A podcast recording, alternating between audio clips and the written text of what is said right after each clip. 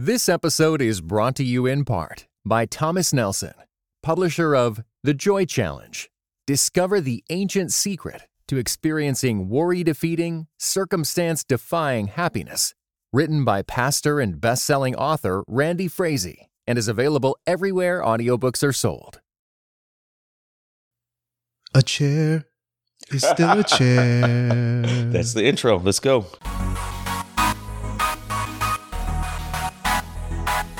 Dynamic voices for a diverse church. This is Pass the Mic.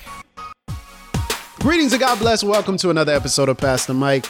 Dynamic voices for a diverse church, powered by the Witness, a black Christian collective. I am your host, Tyler Burns. You can follow me on Twitter and Instagram and threads, actually, at Burns Clan. Please follow at your own risk. And joining me, as always, is the founder of The Witness. He has a very extensive bio. The man, the myth, the legend, the two time best selling author, Mr. Blue Check Verified himself, the chairman of all chairs, Dr. Jemar Tisby. What's going on, brother? Oh, these intros get more ridiculous every time, but I'll take it. I receive it. Uh, JemarTisby.substack.com, as always. Listen, man. What type of chair do you prefer? Is it the metal chair? Is it the fellowship hall chair? Is it the chair with the white, you know, those kind of like, I don't even know what you call it, but those like white chairs that kind of got that little jut out on the side of it that kind of makes it hard to carry on the side? Which one do you prefer? Because I'm going to tell you, we got to get our chairs ready. Chairs on deck. Well, uh, you know, I'm old school as always. You know, the brown metal folding chairs. That's the one I'm used to. It's not, it's pretty unwieldy, but if somebody gets it, they get it. Like they're down y'all already know what we talking about. you know, I was itching on August 5th to talk about the chairs, and we had to wait. It's been a long time. We had to wait. We had to pause and come back around to talk about the Montgomery Riverfront brawl. And a lot of people are calling this the boat brawl. Yeah, the boat uh, brawl. Like all the, the above. Alabama Slammer. Like, Who do you... want? So, where were you when you saw Aquaman? Where were you when you saw Scuba Gooding Jr.? Where were you when you saw the one that they call the water champion, the black, the black swimmer? That was an Michael B. Phelps. Michael B. Phelps. Where were you, Jemar? Where were you when you heard about the uh, Montgomery brawl? You know, I I I was late to the game. Like I saw it trending on social media, and I was like, "What? What is this?" Because I think it was a Saturday or something. I don't remember what I was doing, but I got into the hashtags, and I'm like, "Oh my gosh, this is a whole thing." And then of course, everything you've already been saying, the nicknames, the the memes, the black Twitter or X or whatever it was. Black social media was on one. It, it was black social media because this was probably our finest hour. this was this this was this was our finest hour. This is when they play like um, in the United Negro College Fund when they say a mind is a terrible thing to waste, and then they play the music. This was that moment for us. this was akin to like the night of the opening night of Black Panther. This was game seven of the 2016 finals. This was our moment because I saw endless memes, still shots. I didn't even see the video. I just right. saw endless memes, still shots, photos. This is why they try to break us up. Cause look what happens when we're united. When we don't let them divide us. Excuse me, let me not use they, them. I'm talking about them in terms of the power structures that be. I'm not talking That's about anybody one. else. Yes. We'll talk about that on a later episode. But man, it was fascinating. And then I didn't even see the video and I was not prepared for the video. Bro. When I saw the video, I was like, I'm not prepared. So number one, we have to talk about, break down what happened in this brawl apparently what you see is a black worker who is working the riverfront and he is having a conversation, a heated conversation with a group of white people telling them they cannot park their boat in the same space pontoon where boat. pontoon boat where the ferry, the Harriet is actually supposed to be parking. So there's there's a space for them to park and then they don't have to park there and so he's like, you're blocking the other larger ferries you, that have over 200 passengers. The Harriet. You you can't the block Harriet. the Harriet. It's just it's very interesting to me. This is Montgomery, Alabama. Okay, you can't block the Harriet. So he's telling them this. Apparently, they get upset. Some people say they called him the N word. Some people say they swung on him, got physical with him. And the only thing I remember is this brother's one on three and he throws his hat up in the, the air. hat. Now, let me tell you, he throws it up and looks up at it. It was dramatic. He was like, this is his bat signal. This is Bobby Shmurda. You know, it's like all up in the air. I expect him to start dancing. I was literally like, oh, okay, well, he's about to dance. Like, this is what it is. He said, "Oh, it's on." And so apparently this was the clarion call because for some reason this this white family assumed that they could jump on this black man who was simply doing his job and that they could make an example out of him with a whole bunch of black people watching and nobody was going to do anything. Wow, the audacity. Now clearly it seemed like they were inebriated. It seemed like they had Oh, they had a few definitely too many Yes. um, putting it mildly. So I don't think they were thinking clearly and coherently. And then all of a sudden it happens out of everywhere and nowhere. The portals open. Someone magically, I I hear a voiceover while I'm watching the video on your left. That was one of and the then all of a sudden, Yes. and then all of a sudden people come out of everywhere. And they're, it's very, it's quite violent. It was Yeah, a I little mean, unsettling. The sheer scale of it, the multitude of it, like black, the, the Black Avengers assembled. It was amazing because it wasn't at first. It was one other dude who came to help out. and he was just trying to break it up. he was just trying to break it up, really. But then, I mean, they Aquaman. kept getting abbre- uh, getting aggressive. Aquaman jumped off the off the ferry, swam across the river, whatever it was, and got up and con- got into the Took bro. First of all, off. I would be exhausted. I would stop halfway to float and rest. But he he he sprinted in the water there. He pulled his Michael B. Phelps and then got out. And then there were just it it was a multitude of people. There's no way to, to else to describe it. And you had a ton another gang of black folks just watching and cheering Videoing, and shouting egging it and on. video yes so i think for that reason it is one of the one of the big things that stuck out on social media was like this wasn't like a couple of people this was a brawl And then you have Mr. Chair, who people said clearly he was a deacon of some Baptist church because he pulled out that chair like he knew what he was doing. I'm, with I'm, it. I'm saying he it was too. with Now let that me just chair, tell bro. you, as soon as, as soon as he started swinging the chair, I'm like, okay, bro, chill out, Like, chill out, calm down, like put the chair down. Man. But in in theory, it was hilarious because it was like this moment of it didn't feel like they were responding just to this family. It felt like it was a response to from 2023 all the way back to 1619. it felt like it was literally that moment of utter frustration. We're sick of it. We're tired of y'all. And so people are asking the question, how did this happen? I'm actually saying, and this was the first thing I thought, oh, this could have been much worse. Like, yes, this was bad, but this could have been way worse than what it was.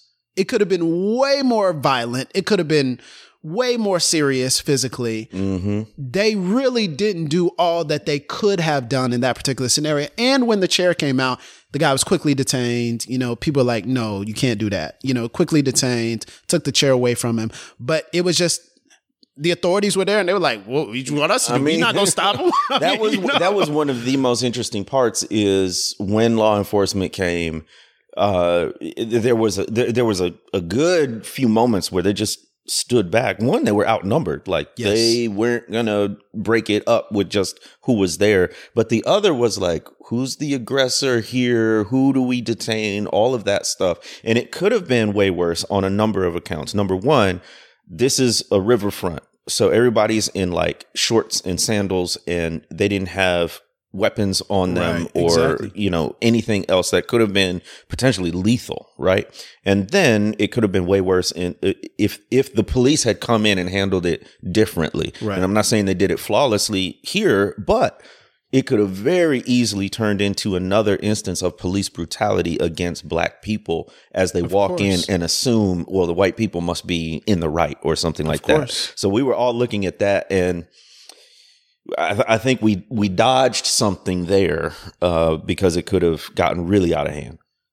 Well, I'm I'm asking this question, Jemar. What is his family thinking now? Now, here's I, I really need to. Wh- What is in your mind that makes you believe and makes you assume that you have the right to everything and you don't have to deal with the rules and Let- you don't have to listen, follow let's talk about it. basic procedures. Let's talk about it. And just because it's you, you can beat someone up and walk calmly back to your pontoon boat as if nothing is going to happen to you. It was, and and a lot of people were saying, oh, the, the big thing, the big takeaway, especially in, yeah, well, this is Pass the Mic, especially in, you know, some black Christian conservative circles, like, oh no, turn the other cheek. And, and, you know, Jesus says you're not supposed to do this to your enemies and all this. And I'm like, that that shouldn't be your first thought. Your first thought and explanation is this is the this is the colonization of the black Christian mind. The colonization of the black Christian mind automatically critiques black response to white wrong. So it automatically says you're doing too much rather than saying, why did they think this was okay to physically jump, outnumber, and potentially, allegedly use slurs against someone, a black man doing his job? And then why did they think there wasn't going to be someone who came to his defense to say, you cannot treat our people like that, even if we don't know who it is. So see that, so in some black Christian conservative circles are like, oh, it made me so sad to see this. And I'm like, is that the first thing that you think? Or are you mm-hmm. thinking what provoked, which you can clearly see what provoked? Because see, what happens on the flip side, when law enforcement guns us down, we say, what do we do to provoke them to do the action? Mm-hmm. But when we defend our people, they say, well, why didn't we, why did we not exercise restraint? That's the colonization of the black Christian mind. Another That's episode. good. We'll Yeah, talk about that later. so like- but that's so fascinating to me. Why do people think that's okay to respond in that way? Well, first, I think you're making a super important point for all of us to hear, which is why do we critique the black response instead of looking at the white provocation? Exactly. right? What incited the incident in the first place, which I think also played into this, which because it was it was very clear the black man wasn't doing anything wrong. He was doing, doing his, his job, job. and it was the white folks who were the instigators, the provocateurs, the belligerent folks. But then to your point on like what's in their mind. Number one, with this particular group of people, I don't think they were thinking. But what was happening was a disposition to where this is our space. Everywhere we walk hmm. is our space, right? That's the thing hmm. that a lot of white people don't understand is a ramification of white supremacy and white centeredness. It's not conscious most of the time, but it is an air that when you enter a room, any space, it bends toward you. Hmm. That's the way it's set up, and that's the way it's designed. People are like, "Oh, well, no, I don't, I don't have any of that." Yeah, you do. I was just talking to uh, some some white guys, Southerners, thick accents, and um, they were talking. They're Christians. They're talking about a partnership they have with some churches in Uganda, hmm. and they were talking about the fact that they were there. They're the only white guys, the only Muz- Muzungas in in that space. But even then, the deference. So we're talking a different continent, a different country, and them as white people walk into the space Yeah. and the room shifts because even though they're the hyper minority, they're the only white people there, there's the perception more educated, wealthier, um, Yes. more powerful. We need to ingratiate ourselves to them in order to get some of what they have. So that is the sort of culture and the context that's happening even at the boat brawl. You can't tell us to move. Nobody can tell us to move, much less a black person. No. Not only can you not tell us to move, we're going to we're going to force our will on you because this is our space and you are here by our magnanimity, our largesse, our grace. And the moment you step out of line, we're going to put you back in place. Let's take a break because I want to come back and talk about some some of the elements of this, both historically, because you know you're Mr. Roots, so you're going to give us some history. but I also want to talk about some of the cultural environments of what's happening within Montgomery and in the South as well that probably contributed to this brawl breaking out. We'll be right back on Pass the Mic.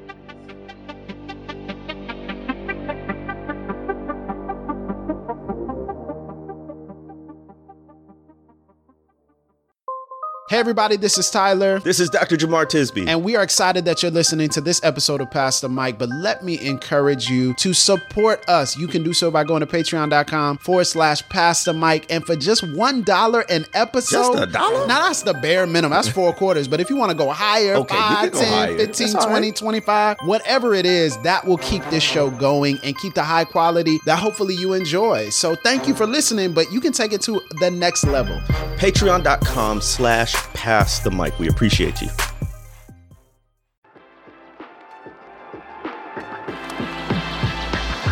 Hey, everybody, this is Tyler Burns with Pass the Mic, inviting you to join us for the Active Witness Challenge. You know, here at The Witness, we love symbols, and the 1965 March on Selma was an activation of Christians who loved Jesus and also loved justice. They walked 54 miles for change, for civil rights, for truth and for freedom. And we want to invite people all across the country to join us for an entire month, the month of September, as we walk, jog, run, swim, or cycle 54 miles wherever we are. Now, this serves two purposes. The obvious purpose, of course, is we are activating our faith for justice, but we are also raising money together for the crucial programs here at The Witness. If you've enjoyed our podcast, our events, all the things that we offer here to encourage Black Christians to be free in soul and in body, we want you to join us. You can go to thewitnessfoundation.co forward slash AWC. And here's the awesome thing you can join teams or even create your own team and encourage people together. Let me just put in a shameless plug. I have a team this year. You can look it up. It's called Feel the Burns. I think Jemar has a team, but don't worry about that. Join my team. But I have a team called Feel the Burns, and I want you to join my team, run or walk. I don't know what I might be walking. This this heat is serious. I might be walking, but run, walk, jog, cycle, swim with me as we commemorate the 1965 March on Selma. Remember, they walked so that we can run.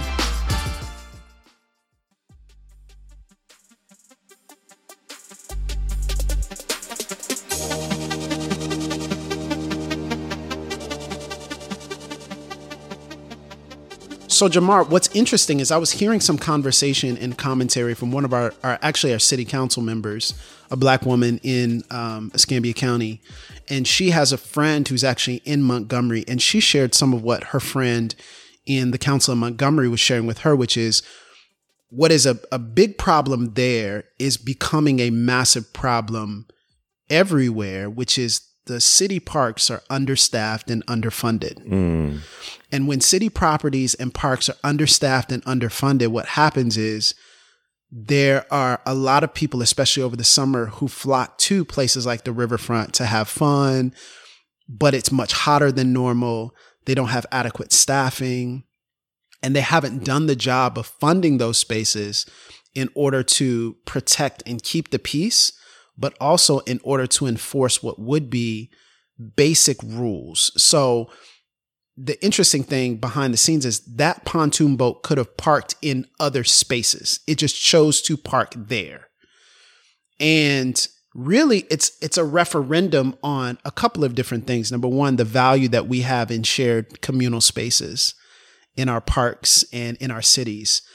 But also it's just a reminder. Another major part of this is probably the fact that it's so hot outside and hmm. that the earth is you know and that the earth is continually warming that made tempers inflare even more than hmm. what would have hmm. been. And so what's fascinating is apparently there are city council members in Montgomery who have been trying to get better funding for these parks, have been trying to push for you're you're neglecting these public spaces, you're neglecting the riverfront, you're neglecting these things, and they've been trying to push, trying to push, trying to push, and others who are in power have been pushing them off and saying we don't have money for that, we don't have time for that. Well, now you're in international news. now I wonder, do you have time for this? Right. Mm-hmm. So isn't it so funny that even in our shared spaces, a lack of attention leads to the contribution of inflamed tension, a lack of support for workers. And think about this metaphor a black man standing alone, enforcing something that he should have had much more support from the city. Hmm. He's taking the brunt of this because he's get, having to literally fist fight to enforce a rule because he's been attacked verbally and physically. And what an interesting metaphor of black people having to bear the burden of that which people will not pay attention to. First of all, something you said about the heat made me think about next summer. Like, what are we in for? Summer Bro. 2024 with climate change and the heat plus an election coming up. This is not regular heat. Bro, like, as we record this, it's triple digits. This is not regular heat. And then that's not even heat index. That's Right. not even humidity count, depending on where you're at. I mean, this is different. I walked outside yesterday for about 10 minutes and I was drenched. Yep. Yep. You know, I'm from Florida, so it's like, it, you know, I'm used to heat. But this, I was like, whoa, It's another level. it is completely different. And there's no time where it's, it's subsiding, all the, but anyway, right. that's just a side thing that that's coloring a lot of what is this doing to our bodies? What is this doing to our collective faculties, our ability to make peace, our ability to not go off, you know. Well, anyway, it's it's it's it's it's it's salient because historically, like 1919's red summer, right? It, there's a reason why it was summer, and then we can even look at the the nin- 1960s and uprisings in Detroit and Watts, and those were summer incidents. So anyway, when you said that, I was like, wow, we've got all that plus an election coming up that fall. It could be a very hot summer Rico Suave will still be out here. um, Shout out to Ally Henny because Rico Suave describing 45 is absolutely brilliant. She says forever known as Rico Suave after the Georgia indictments. Anyway, continue. So you remember Heather McGhee's book, The Sum of Us. Exactly. Yeah. She opens with this illustration of That's a so community that was being it was a white community that was being forced to desegregate a public pool, I think it was. And rather than do that, they shut the pool down. So it's very interesting in these public spaces, especially like parks and rec type of thing, where people are supposed to go and enjoy even though it's public, there's an intimacy there in a, in a way. There's a contact and a proximity there. And the reality is, white people have never been good at sharing. As let me say, let me just flesh that out No, please because people are going to go off. White people have never been good at sharing stuff they think is theirs. And there's so much historically that they've stamped as ours, even when it's stolen or hoarded, right? And so when I say white people, uh, you know, other way, there's some white, people, but as a group, Man, it's Pass the Mic. They they should know what's up. yeah, but you know, people clip stuff. That's fine. This is Anyway. Pass the Mic, man. You know how we get down. whenever it has come to, oh, we got to share schools, public parks, pools, streets, sidewalks, buildings, neighborhoods, A whatever, country. they would they would rather burn it to the ground Yeah. than share it. But this is this is what I think the brawl really was in this sign. And I want you to get into the historical idea of this is the idea that, oh, this is our space. And I think the the broad, no, this is not any more your space than ours. No, we built this thing. This is this what? It's Montgomery, dog. like we're not talking we're not talking about West Virginia. We're not talking about Idaho. This is not South South or North Dakota. This is Montgomery, Alabama. We roll deep here. What what are you talking about? Like this is not you don't do this here. Are you serious? Are you not from here? Are you not familiar? But it's also a reminder, no, this isn't and it, it is so fascinating the level of frustration that was enacted in that brawl. And it really honestly brought tears to my eyes because I thought about how much each of those people have had to go through in their lives and how much there was an automatic reaction that says, Oh, no, you're not going to do this in plain view when we have numbers. Even if we didn't have numbers, we still fight. Mm-hmm. But we're definitely not going to do this. And you think about how, what is the reaction when you push a group of people to the brink for centuries? For centuries, for centuries, for centuries. And you just consistently in, in churches, in financial institutions, in healthcare, in education. And then you say, oh, you shouldn't have responded like that. And we say, stop. Like, stop doing this to us. This is our space as much as it is your space. And it really brought tears to my eyes because I thought about this is the fruit of what was sown. White supremacy sows these seeds and then reaps the fruit of confusion and division and chaos and blames it on us. So when a riot happens afterwards, because you won't bring a, a, a common sense indictment against a law enforcement officer, you just put him on a paid administrative leave. And you're like, oh, you're rioting. You sowed the seed of what it's going to be because you will not listen to the people you consistently disenfranchise. Mm-hmm, mm-hmm. You consistently disenfranchise a group of people and expect them to just take it. And this gets us into history. When you think about this, Jemar, you think about armed resistance, nonviolent resistance, violent resistance, revolts, right? One of the things that frustrated me in the responses is there wasn't a lot of people, but it was enough to to provoke a response. Was back to that old trope? This isn't your grandmother's civil rights movement. Can we dead that? Like, just never say that again. Um, because the implication is, well, they weren't they weren't willing to to fight back. They were passive. They they let folks walk all over them, which is the furthest thing from reality because the reality is the only reason you're on social media saying that is because they did resist. Right. And they did stand up and they did uh, open the way for us today to have more freedoms, more opportunities than in the past at great cost, right?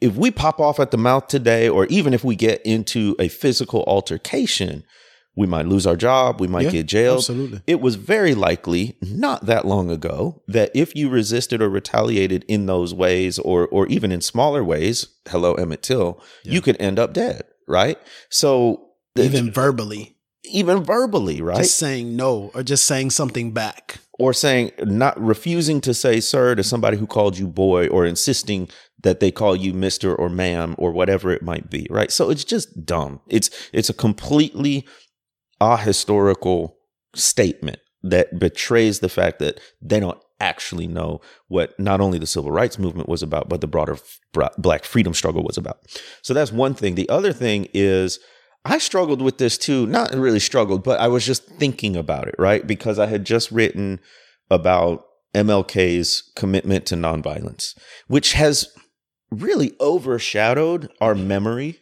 of the Black freedom struggle. Like that mm-hmm. has become the one tactic, the one philosophy, Right. right? Now, granted, one could argue it was incredibly successful because in a matter of 10 to 13 years ish, however you want to count the civil rights movement, they basically dismantled the legal structure of Jim Crow segregation that had stood for nearly a century Right. since the Civil War. So, in terms of impact, even if it was, even if you're just looking at like the Civil Rights Act, that's a monumental Yeah, thing. And you can argue that it was nonviolent resistance that really helped essentially white liberals get on board, right? So let me say this about that though. I, I want people to understand that it's not all based in a moral stance. Yes, it is a moral stance, but it is also a tactic and a strategy. And it was a tactic and a strategy. It was designed to provoke the powers that be, to inflict pain on them in front of cameras. So Yes. it was strategic in the sense, and I think people are making it purely moral. And So- this is a gambit that King was running that, oh no, they're going to go and attack us. Once we provoke them, they're going to attack us. And when they attack us, they're going to be in front of a bank of cameras, and America's going to see them attacking us and know who they really are. Yes. So there's degrees to this whole nonviolence thing, which is what you're getting to. Um, number one, it was a tactic that people were trained in and it was planned, right? We're going to have this demonstration on this date and we're going to, you know, confront this issue or this group of people, right? And the nonviolent tactic was designed to highlight the brutality that was inflicted upon black people in the Jim Crow South. And so it was designed to put up contrasts and extremes. Here are these nonviolent black protesters faced with guns, batons, Right. riot gear, whatever it is. And you see, you literally demonstrate the moral implications of racial segregation and repression, right? So as a tactic, that's what it was designed for. But in terms of degrees, there are a lot of people who would sign on to the tactic of it, but wouldn't sign on to nonviolence as a way of life. Exactly. MLK Exactly. did eventually. Uh, early in his activism, he he had guns and it was self defense and all that kind of thing. Later on, and there's a specific incident that that was really striking to me that not a lot of people know about. But he was speaking at an event, and there's a white neo Nazi in the audience. And we know this because he gave an interview afterward. He he spilled all the beans about what he was doing there. His he he wanted to assault King, which he did. King's on stage. This white supremacist w- goes up on stage and starts punching MLK, starts beating him. Now, in that instance, anybody would say self defense, you like punch back, you know, Right. push him out. King took it. I mean, he covered up a little bit, but he took it. And then afterwards, you know, his security's getting this guy off him and everything. Afterwards, he sits down Yeah, and said, "Don't don't press charges. Bring him here. Let me talk to him." Yeah. It didn't work. I mean, the guy continued to be hateful toward him, but that was King's philosophical commitment to nonviolence. We mistake that for that's the only way we can struggle and resist. That And is the pure way to Right. struggle and resist. Right. And the other ways are too confrontational, too provocative. But I think this, and, and I want you to say more about history, but I think this gets into our degrees of what we consider to be a reasonable response to centuries of injustice. Hmm. And so when we think about this, I think a lot of people just assume, oh, that's not a reasonable response. And they're not parsing through the ethics of what a reasonable response really means. So if someone comes up to me and literally attacks me in front of my family, some people say, "Oh, just don't do anything." No, that's not that's not what it means. It means I'm not going to return in kind if someone were to punch me and walk away. I'm not going to go find them, go inflict harm on them or their family or anything. That would be an unreasonable response. They have left the situation. But in the situation where it's protecting me and my family, I'm going to protect my family. well, break down break down the the biblical passage an eye for an eye and a tooth for a tooth. I think, and, and you know what's so funny about that is I think a lot of people see the difference between and can't parse through the difference between self defense and vengeance Mm-hmm. There you go. because there's a difference. So yes, the infliction of vengeance is wrong. Yes, the in, that's wrong. Like we clearly love your enemies, do good to those who despitefully use you. Vengeance is mine. says the Vengeance Lord. is mine, says the Lord. Leave space for wrath. You know, I will repay. Absolutely. 100%.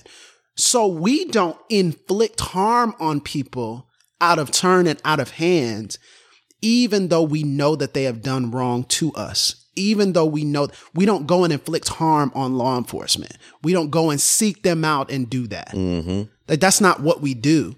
But in the case of someone literally attacking our bodies, there's plenty of ethical and and scriptural support for us standing against someone inflicting harm on the image of God in us.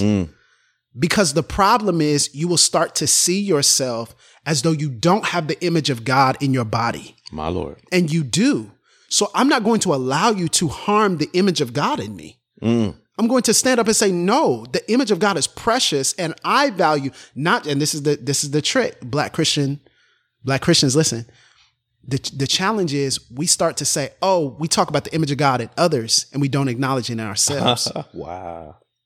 And so we subtly value theirs more than ours because we won't defend and we won't we won't stand against the marring of the image of God in our own bodies. Yeah. We've been taught not to do that. We've been taught we're not worth that.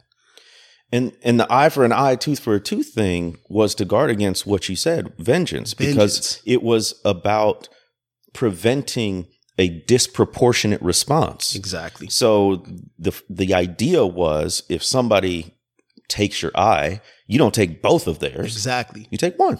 Take one.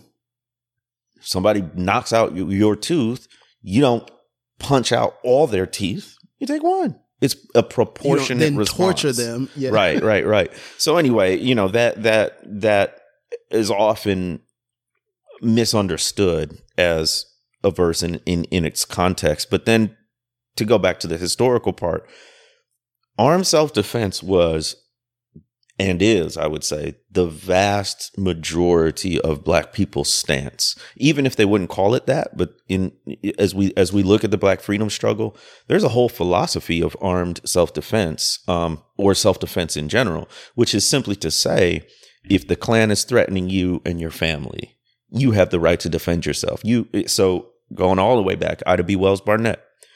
A Winchester rifle should have a place of honor in every black Famous home quote.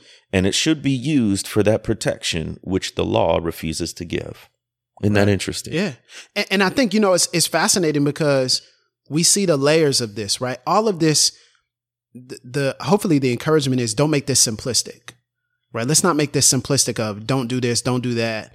No, we know we have a weird gun culture in America that promotes the the overuse of large weapons that could should be used for hunting or other things, war, Mm, and we start to you know regionally or, or locally domestically carry these around. And then what happens? We have armed incidents and conflicts and mass shootings. Yes we know that.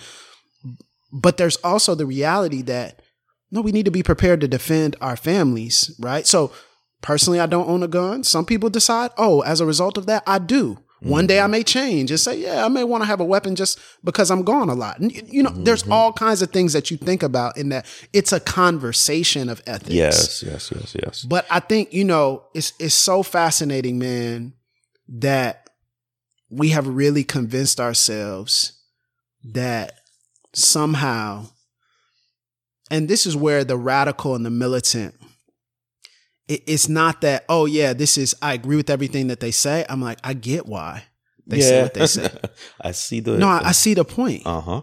I see the point because literally you will have people that allow people to harm them and harm their families and say, oh, it's fine. No, it is not fine. The image of God is on the inside of you. No, you don't get to just harm us. Mm. And I think, you know, it's, it brings back to mind this uh, story in the King doc, the King biography. Have you have you read the King biography? The opening story where uh, Daddy King, they're they're telling the the biography, the past of Daddy King, where he's a nine year old boy, ten year old boy. He gets beat up by this mill owner because he wouldn't go and get water for his his workers. And then his mom says, "Who did this to you?" She goes back and beats up the, the mill owner in front of the other guys and says, "You can do whatever you want to me, but you do not touch my son." And people are like, "Wow, I can't believe." And you know, you know, when I was listening to it um, on Audible, I was like, "You know what? I don't know if I would do that." And then I was thinking in my head, she wasn't wrong. She defended her son. hmm He was wrong. And automatically I'm thinking, wow, she beat him up. That's heavy. No, that's probably what you should do. And that's you know, just immediately you've been you've been colonized into thinking like, oh snap, you can't defend yourself. You can't no, you probably should do And that. the flip side of that is the way we view white violence. exactly. because white violence is almost always somehow justified. So we can think of the big examples, right? Like the Revolutionary War, um, any kind of uh, colonization attempts, right? My man said, give me liberty or give me death. And we valorize that. We celebrate that every 4th of July, right? Like this is a good kind of violence. We can look at even modern wars and conflicts, right? They even say, oh, it's religious freedom. They're going to fight for their religious rights to worship Absolutely. God. And- Absolutely. And then you can look at the sort of uh, individual or or micro examples of it could be a lynching. Well, this black person didn't do this. This mill owner that you're talking about, he this black boy refused to do what I, a white man, told him to do, and therefore I was justified in violence. So there's a couple things here. Number one, white supremacy always requires violence to maintain its supremacy. Uh, this is one of the things that I talk about in my Color of Compromise book talk, and and why confronting racism and white supremacy is so serious because at the end of the day, it will always impact physical bodies. It will always result Yes. in physical violence. Always. Um, and then the other part of it is how we view, like you're saying, when we don't defend ourselves, that's in a way denigrating the image of God in ourselves because we won't have the proper boundaries, right? Um, and then on the flip side, it is white folks thinking that they alone have the image of God or have a superior image of God Yeah. that is then justified in doing whatever. It's it's it's dominion exercised not over the earth but Mm. over each other. Woo. So That's good. That's good. Yeah. uh, And so I'm not saying we walk around with chairs. I'm not saying we keep that we keep that there. chair with the scope on I was gonna say somebody had the laser scope, somebody Yeah. had a chair holster. chair jitsu. Like I'm not saying I'm not saying we become chair jitsu black belts. I'm just saying I think it's okay for us to defend ourselves if people are especially defend others as well if people are intent to harm them without any purpose. Mess around and find out.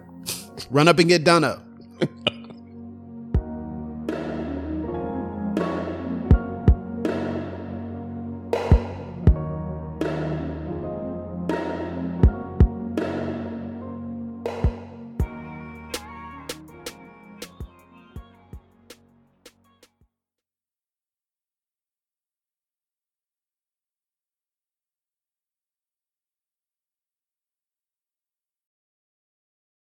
This episode is brought to you in part by the Beyond Ordinary Women Ministries podcast. Do you want to grow in your influence? Bow's episodes feature tips for leaders of any kind, from mentoring one woman to leading a ministry. Browse Bow's podcast at beyondordinarywomen.org.